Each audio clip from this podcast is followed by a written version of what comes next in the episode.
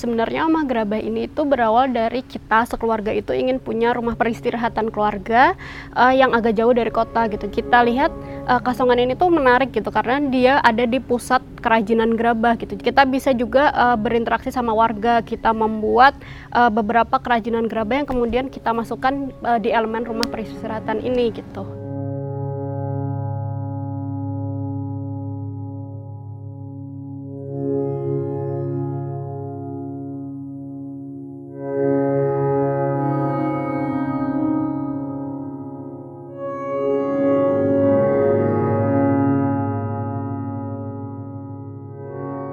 Kemudian di tahun 2012 kita memutuskan uh, konsep desainnya sendiri itu mengacu pada tapaknya sendiri. Melihat kontur tanahnya itu memang tidak rata, tapi kita memanfaatkan itu dengan cara kita membuat jalan itu emang tidak setara dengan tanah yang ada di jalan, tapi kita membuat dari bawah ke atas sehingga untuk experience masuknya pun uh, lebih menarik alamnya sendiri di tapaknya itu kita banyak pohon-pohon yang kami pertahankan. Kemudian kita masukkan elemen Jawanya dengan memasukkan rumah limasan yang kita juga cari kita renov sedikit sehingga dia mempunyai kesan uh, modern tapi tetap ada nuansa klasik Jawanya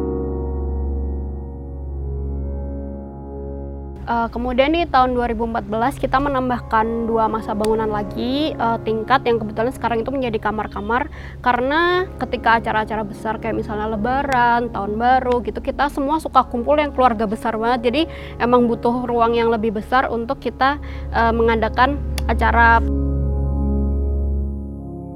kebetulan kami semua satu keluarga itu suka sekali jalan-jalan mencari benda-benda lawas. Entah itu kamera lawas atau telepon lawas atau radio lawas. Kadang tuh di tengah jalan juga ada ibu-ibu punya kursi lawas gitu. Yaudah kita beli aja bu. Ditawar berapa kita beli kita renovasi kita tata bersama-sama kita desain bersama-sama. Kita jadikan itu sebagai sebuah uh, interior desain di rumah peristirahatan ini. Jadi semua yang ada di dalam Omah Gerabah ini kebetulan barang-barangnya benar-benar punya memori terutama untuk keluarga kami karena tiap barang itu nggak hanya bisa dibeli dengan uang tapi memang ada kenangan-kenangan tersendirinya.